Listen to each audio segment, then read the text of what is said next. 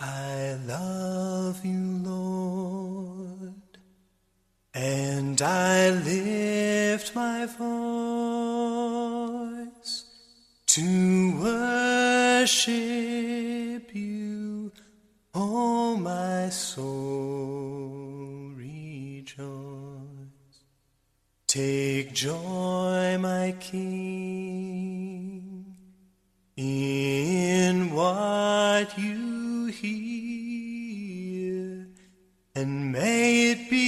sweet, sweet sound in your ear.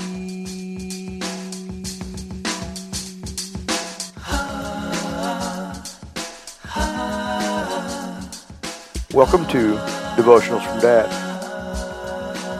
This devotional is entitled Media and Technology Evil or Educational. Media and technology have tremendous benefits, but Christians are pulled in two different directions.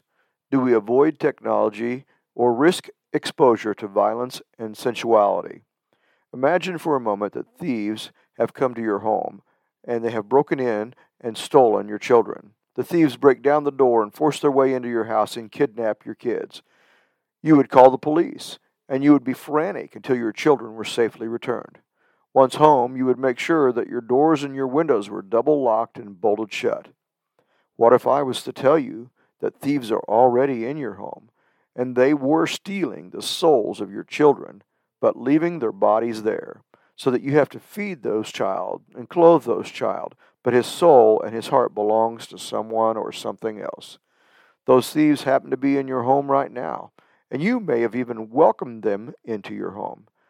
They may even be in your child's bedroom in the form of the internet, an Xbox, an iPhone, or an iPad. One or all of these devices may already be there stealing your child's soul. Think for a moment about video games. Many of them are extremely violent with blood and guts. Statistics show that violent video games tend to create violent children. Not all video games are bad. There are those that train children to solve puzzles and math problems and other educational needs. But even good video games and technology can be very addictive. Your children become addicted to an unreal world disconnected from parents, and eventually disconnected from God. So, your children need to be supervised very carefully when it comes to the internet, social media, and other technology. Did you know that 73% of teens under 17 have viewed pornography on the internet? And all of this could be happening in your home right now. Many kids today sleep with their cell phones on so they don't have to miss any text messages and so that others can be connected with them. They are seriously addicted to their electronic devices. The Bible tells us that we must live in this world, but not be of this world. 1 John chapter 2 verses 15 through 17. Do not love the world or the things in the world. If anyone loves the world, the love of the Father is not in him. For all that is in the world, the desires of the flesh, and the desires of the eyes, and the pride of life, is not from the Father, but is from the world. And the world is passing away along with its desires, but whoever does the will of God abides forever. Even though we are in this world, Christians are not of this world. Our true home is not in the sinful world that we live in, it's in heaven. Yes, there are bad things in this world, especially on the internet, but believers can rest assured that there is a glorious kingdom that awaits us. I am thankful for the internet and the media. I have personally spoken to people that came to our church because they found our church website or they listened to a sermon or devotional on our social media page.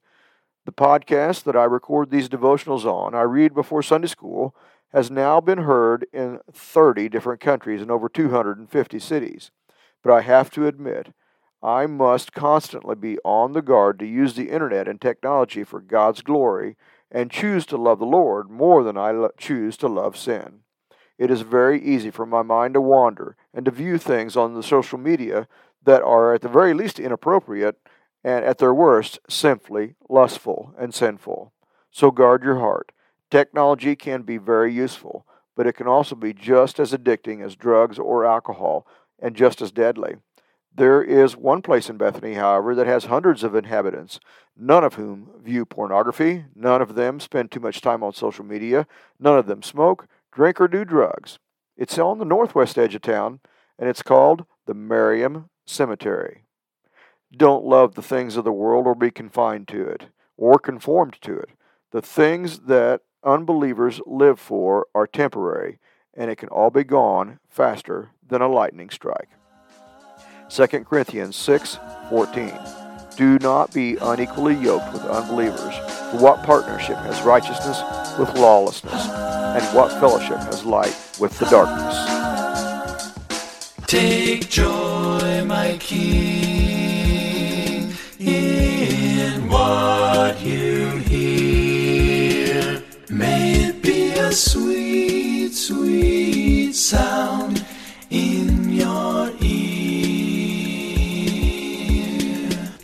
It is my sincere hope that something in this devotional touched your heart. I hope that somehow you found some tidbit of wisdom that you can treasure in your heart. More importantly, I hope that you share this with someone that needs to know Jesus Christ as their personal Savior.